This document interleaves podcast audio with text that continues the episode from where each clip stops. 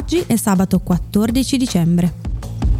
Con Sofia Chierici parleremo del classismo del sistema educativo italiano, che genera ulteriori disuguaglianze e immobilismo e rende i nostri studenti poco competitivi sul mercato del lavoro. Antonella Serrecchia ci riporterà indietro di 50 anni per l'anniversario della strage di Piazza Fontana e con Elisa Lipari proveremo a trovare una soluzione allo stigma della solitudine attraverso il linguaggio. Io sono Alessandra Lanza e questa è la nostra visione della settimana in più di 4 minuti.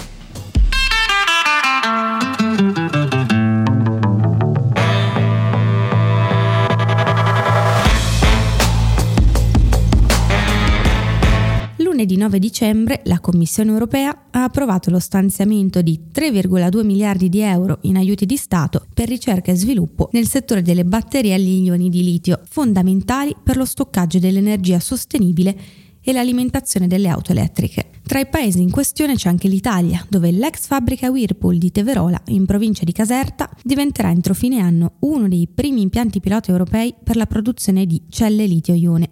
Secondo la vicepresidente dell'UE, Margrethe Vestager, dovremo puntare sempre di più su questo settore, futuro teatro di una battaglia economica e geopolitica con la Cina, attualmente maggiore e quasi unica produttrice. Ad oggi solo Francia e Germania si erano impegnati in un accordo bilaterale per lo stanziamento di fondi per la ricerca. Quello dell'Unione Europea è quindi il primo passo concreto di più Stati membri.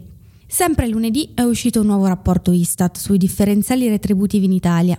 Dai dati, relativi al 2017, è emerso che il gender pay gap è ancora presente, con una variazione in busta paga tra uomini e donne che arriva fino al 7,4%.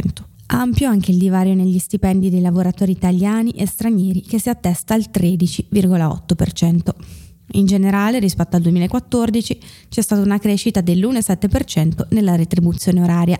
Queste, tuttavia, non sono le uniche disuguaglianze di cui dovremmo preoccuparci nel nostro paese.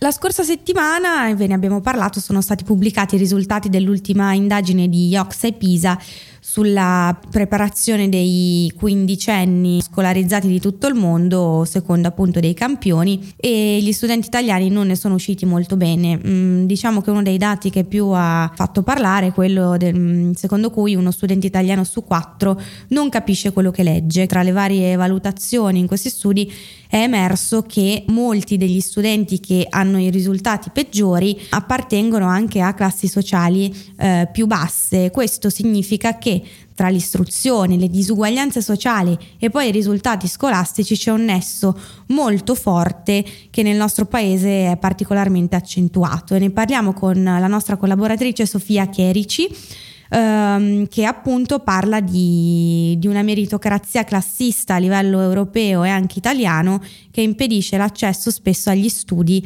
a molti studenti che non possono appunto permettersi questi studi. Ciao Sofia. Ciao Alessandra.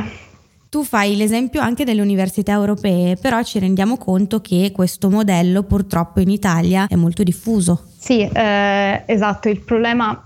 Allora, intanto tutte le considerazioni nascono, che ho fatto anche nel pezzo, nascono proprio da anche da un'esperienza personale e appunto parto dal discorso delle università europee, perché in realtà le diseguaglianze a livello di accesso all'educazione non si esauriscono solo nell'accesso ad un'educazione di qualità, in questo caso parliamo di università all'interno dell'Italia, ma si riproducono poi nel territorio europeo, e quindi questo ovviamente acuisce e inasprisce, no, le diseguaglianze, perché non si parla nel mondo d'oggi, è talmente globalizzato tutto il mercato del lavoro e anche quello dell'educazione, comunque l'aspetto educativo, che non si può più rimanere a guardare soltanto, no, l'Italia, il proprio paese, ma dobbiamo sempre rapportarci con l'esterno, e in questo caso l'Europa. Nelle eccellenze europee, come appunto università come quelle di Parigi, oppure ottime università di Parigi, a Londra, appunto il Collegio d'Europa, la presenza di italiani c'è ovviamente, ma dobbiamo anche guardare, no, il background di questi studenti che riescono ad arrivare a essere accettati in queste università, perché si parla di essere accettati, perché c'è un processo di selezione. Chiaramente è un discorso complesso. Ovviamente il processo di selezione c'è, bisogna capire quali sono i criteri. E qui si parla di meritocrazia, no? Ed è proprio recentemente si è iniziato a parlare un po' a livello globale, anche europeo, di meritocrazia e di come si è iniziato, come dire, a destrutturare questo modo di aver impostato aver impostato il sistema educativo su una base meritocratica, no? Un modello che ci stiamo portando avanti da decenni. Finalmente siamo arrivati un po' al crollo, ecco, quello che possiamo definire veramente il crollo della meritocrazia. Ci si è resi conto che porta a un fallimento sociale enorme e porta ad un'esclusione sociale di massa, ecco. E questo avviene anche tramite processi di selezione, e bisogna anche capire chiaramente quali sono le radici. Perché un ragazzo magari che ha praticamente un background socio-culturale e economico più svantaggiato fa più fatica, no? A essere accettato, ad inserirsi, a essere tanto concorrenziale quanto altri ragazzi, e i problemi chiaramente sono le radici, le troviamo poi nella nostra educazione, se parliamo dell'Italia, no? Anche se poi è il sistema tutto, anche europeo, dell'educazione che chiaramente funziona male, ecco, perché se si lascia indietro un qualcuno il sistema non funziona.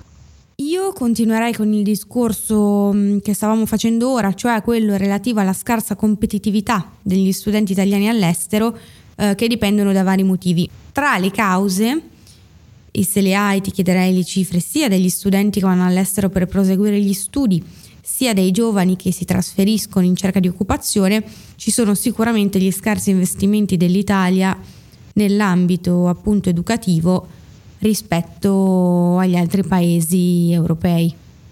Il numero di studenti che studia all'estero sicuramente immagino che sia in aumento, ecco, per una questione di servizi dell'educazione che vengono proposti in Italia.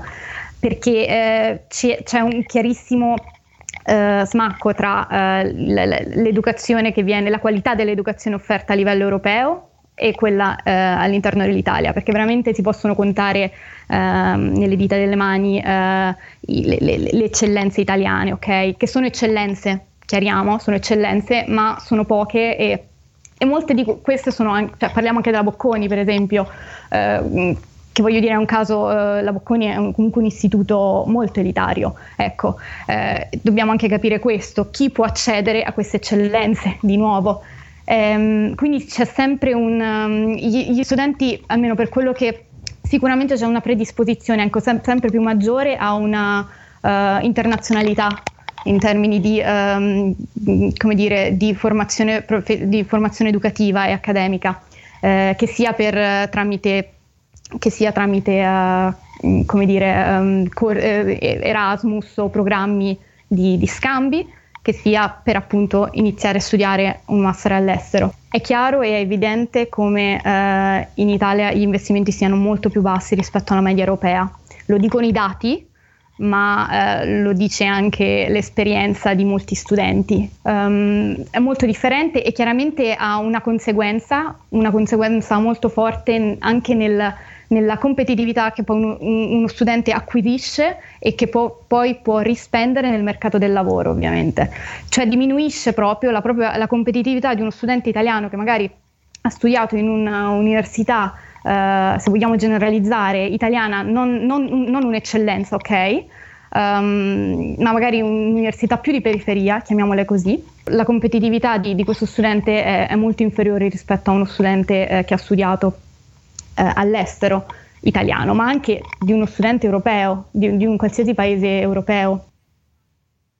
Cito io un dato che tu hai inserito nell'articolo relativo alla spesa pubblica che viene dedicata dai paesi all'educazione in rapporto al PIL nazionale. In Italia siamo al 3,8% contro un 4,6% della media europea, e come dici tu significa che l'Italia investe pochissimo sul suo futuro. Le diseguaglianze, abbiamo detto appunto, sono tra studenti italiani e studenti stranieri, però le diseguaglianze ci sono proprio all'interno del nostro paese, per esempio a livello regionale, no? Sì, effettivamente, allora, Qui ci sono vari problemi. Il primo è che la spesa pubblica dedicata all'educazione in rapporto al PIL nazionale sia molto inferiore rispetto alla media europea, ma in generale che sia molto bassa, è grave e ha una conseguenza molto più forte per le persone più svantaggiate, che hanno profili più svantaggiati per ovvi motivi, perché innanzitutto lo Stato dovrebbe provvedere a elargire determinati servizi. Qualora questi servizi nel momento in cui questi servizi non vengono effettivamente elargiti come dovrebbe essere, e quindi la qualità si perde, come è il caso quello dell'educazione italiana, a rimetterci sono chiaramente quelle persone che non riescono a sopperire alle mancanze statali attraverso le proprie risorse, ok? Quindi persone che chiaramente, e studenti in questo caso, che provengono da profili, che hanno profili più svantaggiati, quindi per esempio studenti i cui genitori non possono permettersi di pagare un istituto privato, oppure di semplicemente pagare magari dei corsi pomeridiani per recuperare l'inglese. Anche cose banali, si parla di cose piccole ma che insieme creano e aumentano la disparità. Il secondo problema che uno studente italiano deve affrontare è quello appunto delle ulteriori diseguaglianze tra regioni, perché effettivamente ci sono delle grossissime disparità a livello di servizi che vengono offerti e di qualità dell'educazione delle scuole, e qui si parla sia di università che di scuole superiori, ok? È un po' un tout court, è un problema appunto trasversale ed è chiaramente, sembra anche banale dirlo, ma chiaramente le regioni più svantaggiate rimangono quelle del sud, mentre al nord ovviamente la qualità dell'insegnamento è differente, e questo emerge da moltissimi dati del Pisa, moltissimi dati dell'Unione Europea e statistiche, e chiaramente ha un effetto sulla preparazione dello studente, e di conseguenza un effetto di nuovo sulla propria spendibilità, sulla spendibilità delle proprie capacità, ma anche solo del titolo, anche solo se si pensa alla valenza e al valore del titolo e quanto poi sia spendibile nel mercato del lavoro. Il problema di queste disuguaglianze è che automaticamente alimentano quello che già in Italia è molto forte, cioè l'immobilismo. Sì, l'immobilismo sociale è fortissimo, è appunto uno dei dati che sono proprio emersi dall'Ocse, sono che appunto i figli che sono nati in Italia da famiglie a basso reddito tendenzialmente impiegano fino a 5 generazioni prima di poter aspirare, ok, a un reddito medio. Queste sono statistiche, e l'immobilismo c'è e si sente, e è molto legato all'accesso all'educazione. L'educazione è un sistema, è un meccanismo che, se funziona bene, è veramente un macchinario che in ogni paese è fondamentale, perché se funziona bene riesce a regolare la mobilità sociale, lo riesce a fare. Chiaramente in Italia quello che secondo me stiamo vivendo è un macchinario che non funziona bene, che è rotto. E quindi crea tutta una serie di conseguenze, al di là della questione economica, anche conseguenze proprio all'interno di proprio coesione del paese, perché le diseguaglianze e l'immobilismo creano frustrazione, creano rabbia, possono anche essere legate alle nuove ondate populiste.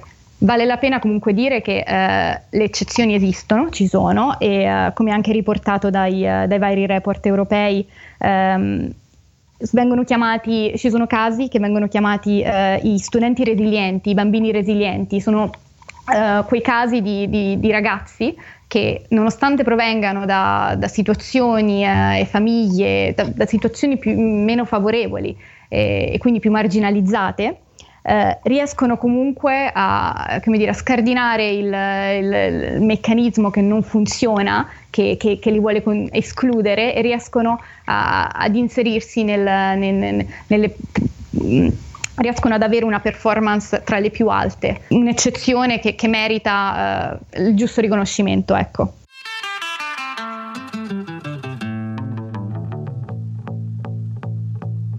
Martedì i democratici statunitensi hanno formalizzato le accuse per l'impeachment nei confronti di Donald Trump per abuso di potere e ostruzione delle attività del Congresso, 78 giorni dopo la richiesta di Nancy Pelosi di avviare un'inchiesta sul presidente. Attacchi che ovviamente i repubblicani continuano a definire illegittimi e privi di fondamento, mentre Trump continua a professare la propria innocenza. La questione dell'impeachment, ricordiamolo, riguarda la richiesta di Trump all'Ucraina di aprire inchieste su questioni che lo avrebbero favorito politicamente, come quella sullo sfidante democratico per la presidenza Joe Biden e sul figlio Hunter. Aperte virgolette, il continuo abuso di potere da parte del presidente Donald Trump mette a rischio la nostra sicurezza e le nostre elezioni. Questa minaccia è impellente. Se non agissimo ora, quello che succederebbe sarebbe la nostra responsabilità, oltre che sua. Chiuse virgolette, il presidente della Commissione Giustizia della Camera, Jerry Nadler, ha aperto con queste parole il dibattito sui due articoli per l'impeachment. Il voto su questi due articoli era atteso per giovedì, ma poi è stato rimandato alla giornata di ieri e dovrà poi passare alla Camera. Dopo il via libera della Camera, la parola passerà al Senato, controllato però dai repubblicani, e in questa sede si svolgerà il processo per decidere se rimuovere o meno Trump dall'incarico, cosa che in Senato appunto difficilmente avverrà. E anzi, in quella sede si potrebbe addirittura votare per l'assoluzione. In Italia, mercoledì 4 novembre, a essere eletta prima donna presidente della Corte Costituzionale è stata Marta Cartabia, con 14 voti a favore su 15. Il voto mancante era il suo, ma ha spiegato di essersi astenuta. Cartabia l'ha definito un passo significativo per la storia delle nostre istituzioni, visto che le donne in magistratura sono in maggioranza, rappresentando il 53%, ma non sono ai vertici. È la prima volta, infatti, che una donna è alla guida della Consulta, il tribunale di ultimo appello sull'aderenza di leggi e sentenze alla nostra Carta fondante. 56 anni, è membro della Corte dal 2011, nominata all'epoca dall'ex presidente della Repubblica Napolitano, Marta Cartabia sarà in carica fino al prossimo mese di settembre. Il Gregno dell'Europeo sarà il nostro uomo sulla Luna.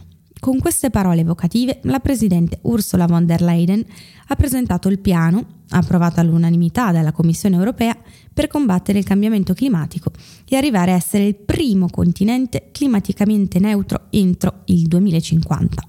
Tra gli obiettivi del programma c'è il dimezzamento delle emissioni di diossido di carbonio entro il 2030, la presentazione della prima legge europea per il clima entro marzo dell'anno prossimo, l'introduzione di una tassa per le aziende straniere inquinanti entro il 2021, l'istituzione di un fondo per un'equa transizione atto a sostenere i Paesi membri nel processo verso la sostenibilità e infine lo stop entro il 2021 ai finanziamenti al fossile da parte della Banca Europea degli Investimenti. Le proposte verranno formalizzate con il nuovo anno e votate al Parlamento Europeo nella prima sessione di gennaio. Non sarà certo un voto facile. La svolta verde genera ancora diversi malumori, sia nei palazzi dei governi di molti Paesi membri, specialmente quelli del gruppo di Visegrad, sia tra le fila di centrodestra a Strasburgo, in particolare tra i partiti popolari e conservatori e riformisti.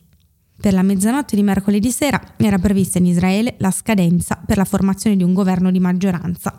Purtroppo il Parlamento non è riuscito a trovare un accordo e quindi, probabilmente nel mese di marzo, i cittadini del paese saranno nuovamente chiamati alle urne per la terza tornata elettorale in appena un anno.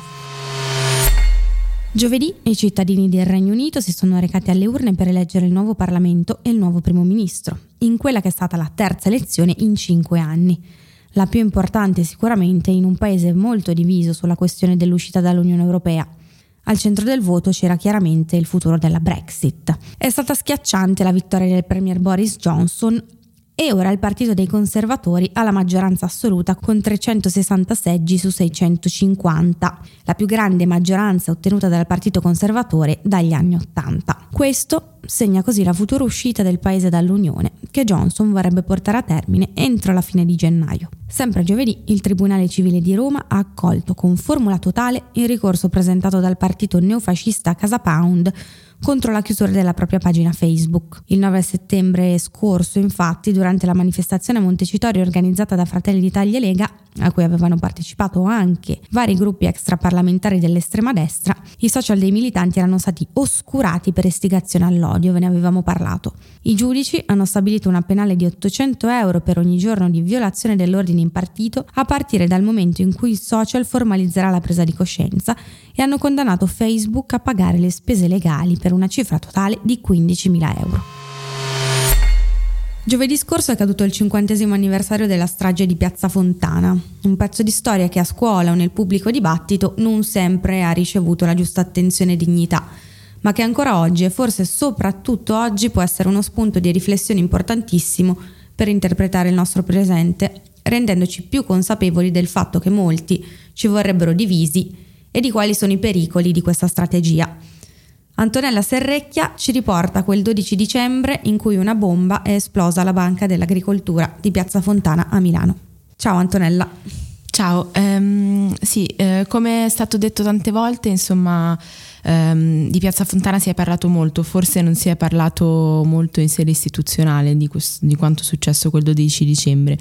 In ogni caso, come appunto molti sanno, erano le 16.47 quando esplode una bomba nella Banca Centrale dell'Agricoltura, che è fondamentalmente una sorta di piazza di contrattazione tra vari agricoltori della zona, quindi in quel momento si trovavano lì appunto gli imprenditori e agricoltori che avevano delle aziende agricole qua intorno a Milano. Esplode una bomba, sono 70 kg di tritolo lasciati sotto una scrivania nella parte centrale della banca, e farà quel giorno stesso 14 vittime e 3 moriranno invece in seguito, quindi in tutto saranno 17. Se però si vuole considerare Piazza Fontana per quello che è, cioè è vero l'inizio della strategia della tensione, i morti legati a quella strage sono molti di più. Prima di tutto ci sono Giuseppe Pinelli e il commissario Luigi Calabresi, che allora Giuseppe Pinelli muore 3 giorni dopo. La versione ufficiale che viene diffusa subito è che si è suicidato buttandosi da una finestra dal 4° piano della questura, via Fate Bene Fratelli, e non è così, ovviamente non è andata così. Le cose verranno fuori molto dopo, e solo nel 2009 a livello istituzionale da Giorgio Napolitano verrà riconosciuto che Giuseppe Pinelli è stato una vittima 2 volte, cioè nel momento in cui in cui gli sono arrivate queste pesantissime accuse ingiustificate, o comunque chiamiamoli sospetti, ma di fatto se lui era in questura in quel momento da oltre 48 ore, era già scaduto il fermo, quindi più che di sospetti si parla quasi già di accuse, e poi appunto di una mancata giustizia poi in seguito alla sua morte. E Luigi Calabresi, anche lui può essere considerato una vittima di Piazza Fontana, un commissario ucciso da attivisti e militanti di Lotta Continua nel 72 sotto casa sua. Perché? Perché è stato ucciso? Perché si era creata fondamentalmente una lotta interna, una sorta di guerra civile tra le persone, tra la popolazione. La strategia della tensione, le bombe e anche i conflitti sociali preesistenti avevano alimentato un sentimento di odio tra pari, fondamentalmente, e questo lo racconta già, era una cosa già studiata e già analizzata in precedenza. Lo racconta per esempio Pasolini in un noto editoriale sull'Espresso, in cui parla appunto del mal riposto odio sociale che gli universitari, figli di borghesi, hanno nei confronti dei poliziotti, figli di proletari. Quindi si crea questo odio tra pari, quando in realtà molto spesso la lotta sociale, diciamo, va sempre fatta nei confronti di coloro che in qualche modo impongono delle discriminazioni, delle disuguaglianze, delle ingiustizie, e non verso i propri pari, ecco. Come hai detto tu, Piazza Fontana ha inaugurato questi anni molto bui e la strategia della tensione, che ha appunto visto lo scontro tra due poli, se vogliamo dire. Perché è importante riflettere su quanto è successo in quegli anni e su questi meccanismi, e quali sono secondo te le connessioni con il tempo presente? Sì, è importante proprio per questo motivo di cui stavamo parlando adesso, nel senso che comunque per quanto una certa parte della politica e anche dell'elettorato purtroppo si sia recentemente convinto che il conflitto sociale non esista più, cioè che la lotta per i diritti sociali non valga più la pena di essere combattuta, in realtà non è affatto così. E ancora oggi c'è una grossa fetta della politica che trova nella divisione dell'elettorato e della popolazione, nella polarizzazione dell'elettorato, la sua fonte di consenso più ampia. Non credo ci sia bisogno di fare nomi, ecco, lo vediamo solo in Italia, lo abbiamo visto in due dei più grossi eventi della politica recente, che sono l'elezione di Donald Trump e la Brexit nel Regno Unito. La polarizzazione delle persone, delle opinioni è stata fondamentale per portare a questi risultati. E quello che secondo me a volte si sbaglia è pensare che, siccome non sono più gli anni 70, siccome non vediamo più nelle piazze le proteste, le manifestazioni, non ci sono più così tanti, ovviamente capita ed è altrettanto incommentabile, però non ci sono più tantissimi scontri violenti tra manifestanti e forze dell'ordine come allora.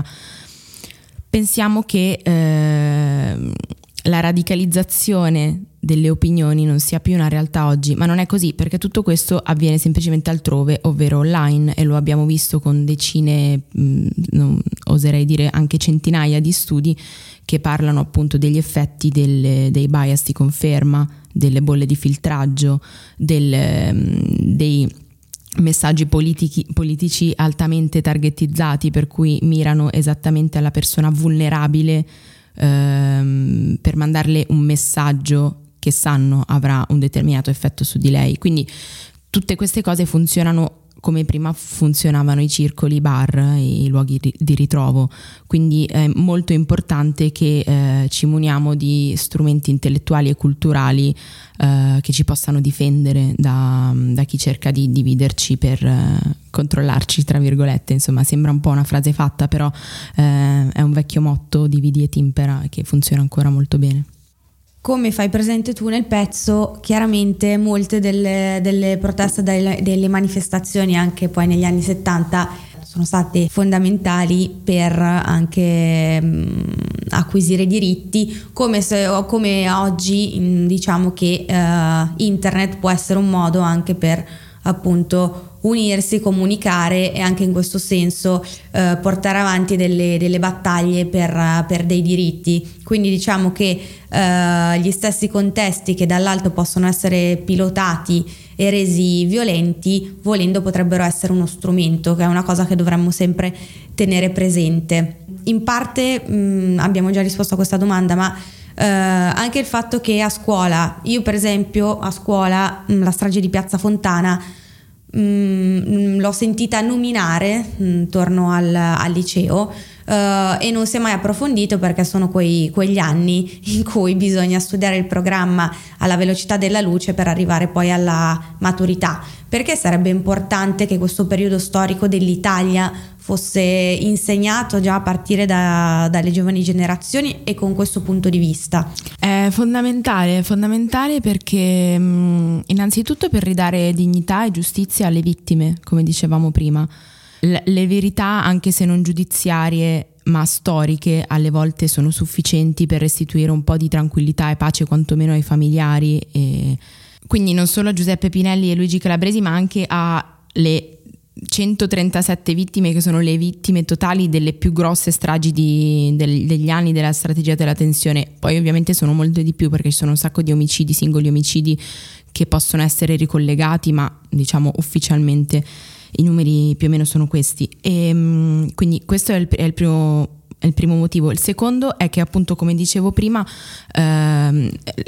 e come si dice spesso in questi momenti di commemorazione, la memoria storica è importante per evitare che gli stessi errori vengano commessi in futuro, quindi appunto dotarci di strumenti culturali e intellettuali che ci facciano capire le strategie di chi ci troviamo davanti, che non sono sempre strategie, cioè come spiega in un'intervista anche Aldo Giannulli, lo storico, che è uno tra i massimi esperti della strategia della tensione, non è che ci sia stato un consiglio dei ministri in cui hanno deciso che ok, oggi mettiamo una bomba a Piazza Fontana, domani la mettiamo sull'Italicus, eccetera. Nemmeno oggi accade questo, però è importante riconoscerli anche e proprio perché sono più sottili. Quando vediamo un politico che cerca di convincerci in un paese in cui l'ascensore sociale è fermo da tempo, e lo sappiamo bene, molti dati lo dicono, 1/3 dei figli di poveri è destinato a rimanere tale, mentre quello di un dirigente con pari titoli guadagna il 17% in più. Un paese in cui di figli se ne fanno pochi perché non ci sono i soldi per mantenerli o la sicurezza mentale e la stabilità economica per farli.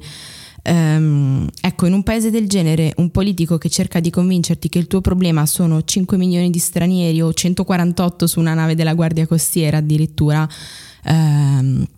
ecco, forse dovrebbe far accendere un campanello d'allarme nell'elettore, farlo ragionare, riflettere e fargli capire chi è il vero qual è anzi il vero problema della società in cui vive, dov'è l'origine dei suoi problemi quotidiani. E sono abbastanza sicura che se ci fosse questo ragionamento, alla luce di tutto quello che abbiamo detto, la risposta non sarebbero 148 migranti.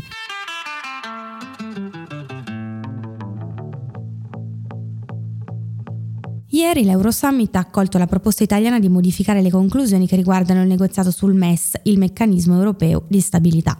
La modifica, che rende, come aveva richiesto Conte, più esplicito il concetto che il negoziato dovrebbe proseguire e non finire a gennaio, non cambierebbe tuttavia la tabella di marcia dell'Eurogruppo per l'approvazione e rimarrebbe quindi l'intenzione di raggiungere l'accordo definitivo entro i primi mesi del 2020. Nel vertice di ieri a Bruxelles, il premier Giuseppe Conte ha avuto anche un incontro con Angela Merkel ed Emmanuel Macron per discutere della situazione in Libia, sempre più critica. L'Italia, insieme a Francia, Germania e Gran Bretagna, è ora in prima linea per individuare un'azione che abbia come primissimo obiettivo il cessate il fuoco, con un'eventuale spedizione a 4, e l'individuazione di un terzo uomo che gestisca i processi di pace nel paese, che non sia né il presidente del Consiglio di Tripoli Sarraj né il generale Khalifa Haftar. Intanto la Francia, per il 10° giorno consecutivo, è oggi ancora paralizzata dallo sciopero dei trasporti che ha bloccato la viabilità di città come Lione, Marsiglia e soprattutto Parigi per le manifestazioni contro la riforma delle pensioni. Il sistema pensionistico francese, come vi abbiamo raccontato lo scorso weekend, è attualmente complesso e costoso. Sulla carta, infatti, l'età pensionabile è di 62 anni per tutti i lavoratori, ma per via di vecchi accordi sindacali le cose variano molto tra le diverse categorie di lavoratori e tra settore pubblico e privato. Mercoledì, in un intervento al Consiglio economico e sociale di Parigi, il premier Édouard Philippe ha rivelato alcuni dettagli della bozza presentata al governo. Non si modifica l'età prevista per andare in pensione, ma viene introdotto un sistema di bonus-malus che spingerà i francesi a lavorare più a lungo e a raggiungere l'età di equilibrio di 64 anni nel 2027. Un punto, quest'ultimo, che non è piaciuto ai sindacati, che hanno annunciato uno sciopero ancora più duro. Solitudine è un termine che nella lingua italiana ha un'accezione per lo più negativa e ci fa quasi sentire in dovere di avere qualcuno accanto a noi.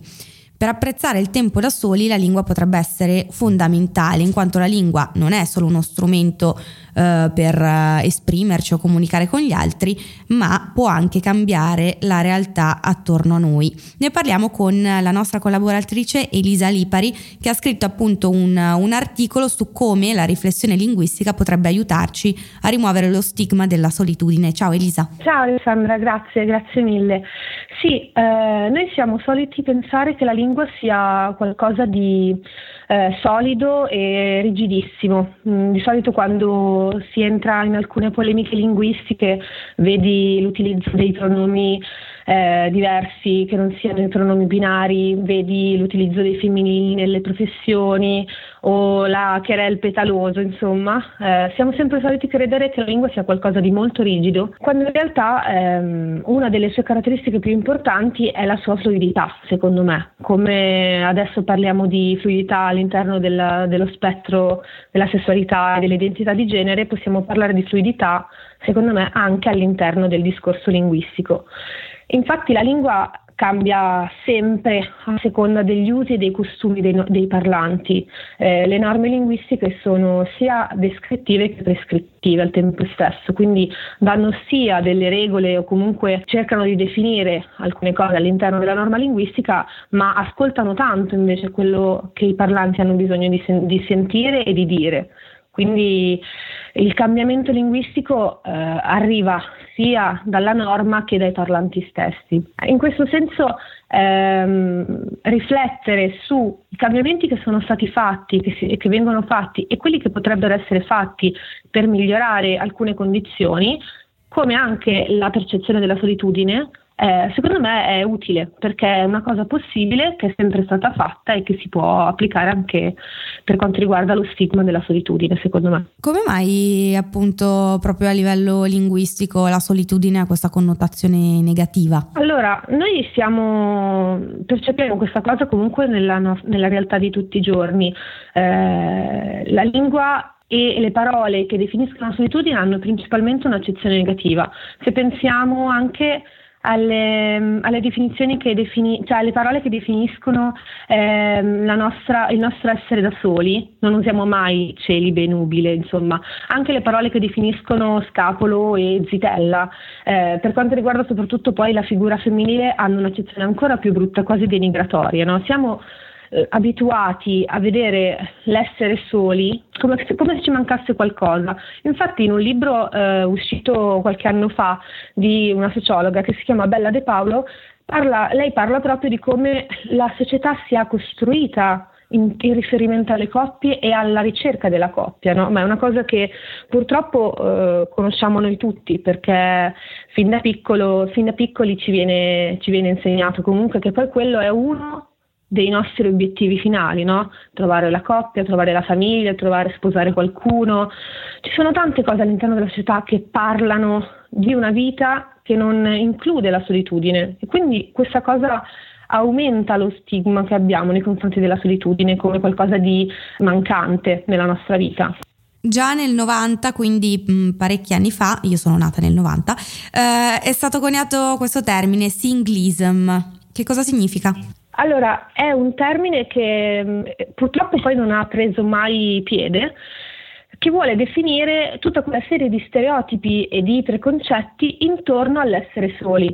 Ci sono un sacco di persone, mentre scrivevo questo articolo, tra l'altro, che abbiano parlato di come anche a lavoro, all'interno dell'ambiente lavorativo, il loro essere magari single rispetto a delle persone già in coppia o con dei figli porti a ostacolarli, perché banalmente non possono prendere le ferie nel periodo sotto Natale, o magari sono quelli che devono rimanere di più a lavoro e non hanno problemi a fare degli straordinari. In realtà li hanno, però la società, l'ambiente lavorativo stesso porta a credere che una persona sola abbia meno diritti, insomma, anche a prendersi delle ferie piuttosto che delle ore libere rispetto a una persona che magari ha dei bambini.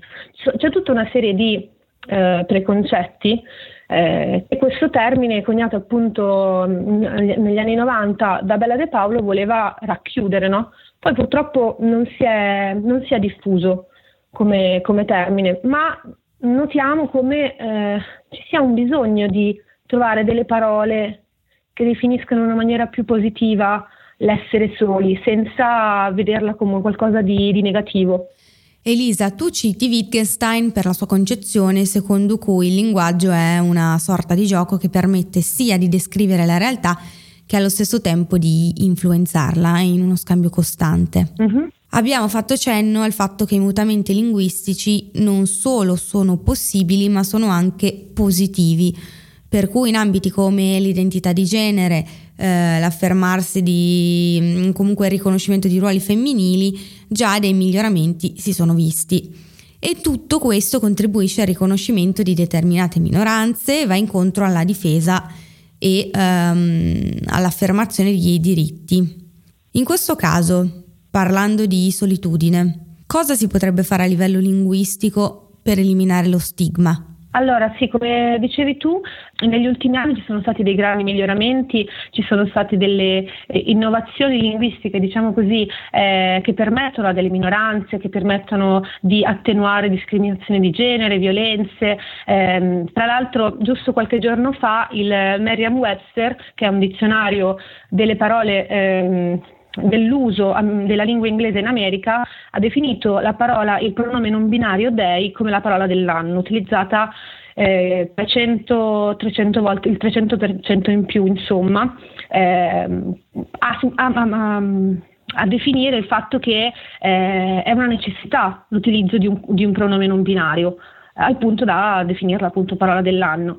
Per quanto riguarda la situazione e la nostra percezione della solitudine, secondo me la cosa importante è dare peso a chi già sta cercando magari di trovare una nuova definizione o trovare nuove parole. Le opzioni sono storicamente due: o cambia l'accezione che abbiamo di una parola che esiste già, come può essere la parola single, cosa difficile secondo me, oppure si trovano nuove parole, nuove sfumature di parola. In una intervista molto recente fatta dal British Vogue, Emma Watson, parlando anche di tantissime altre cose, in realtà questo è soltanto il fanalino di coda di una bellissima intervista fatta, parla di se stessa definendosi self-partnered, una parola che chiaramente può trovare il suo corrispettivo in italiano, cioè possiamo anche nel tempo pensare a un corrispettivo italiano da utilizzare, parola che lei usa per definire in maniera positiva il suo frequentarsi da sola, il suo essere in una situazione non di solitudine dove non frequenta qualcuno, dove non esce con qualcuno, ma dove l'interesse principale è il lavoro sulla relazione con se stessa. Questa parola tra l'altro è già iniziata a rimbalzare all'interno della conversazione anglosassone, non da noi, però ci sono molti articoli che parlano e che supportano l'utilizzo di parole nuove alla fine per definire qualcosa che noi tutti viviamo e che non sempre viviamo male, cioè non sempre vediamo come qualcosa di negativo, e aiuta magari a scardinare questo binomio anche tra in coppia, quindi felici, e soli, quindi tristi, che non è così, cioè non è così in nessuno dei due casi. Facciamo delle ipotesi anche magari per aiutare la discussione in questo senso, anche se non so se lasceremo un segno, ma noi ci proviamo. Tu come tradurresti questo self-partnered? Oppure comunque hai pensato a qualche parola che secondo te potrebbe avere una connotazione, finalmente dare una connotazione un po' più positiva o quantomeno neutra alla solitudine? Allora, ti devo dire che non ci ho pensato, ma non sono riuscita a trovare una risposta che fosse secondo me valida al momento. Qualcuno mi ha detto che sulla carta d'identità o comunque su dei documenti noi possiamo figurare come liberi, però appunto libero, celibe, nubile non sono dei termini che noi riusciamo ad utilizzare legati a questa sfumatura, secondo me non hanno la stessa presa di altro. Questo termine inglese, come spesso capita, perché comunque la lingua inglese è una lingua molto più facile da modellare, rende benissimo l'idea di una solitudine che è più un voler stare da soli positivo. In italiano è molto più difficile. Secondo me, visto che la questione è difficile e trovare un corrispettivo italiano così immediato non è facile, prima di tutto si potrebbe riflettere non tanto sulla ricerca di una parola, quanto più sulle capacità che ha la lingua italiana. È innegabile il fatto che noi italiani siamo molto rigidi nei confronti del cambiamento linguistico. Una cosa secondo me utile potrebbe essere riflettere su quanto in realtà la lingua sia molto libera e inclina al cambiamento. Ci sono due libri che sono usciti recentemente, entrambi di una sociolinguista che amo molto, che ammiro molto, che è Vera Gheno, che si è occupata per anni tra l'altro del profilo Twitter dell'Accademia della Crusca, quindi questo le ha permesso anche di vedere quanto gli utenti medi siano restii al cambiamento, che sono un libro edito in Audi che è Potere alle parole, l'altro un libro invece recentissimo edito FQ che si chiama Femminili singolari.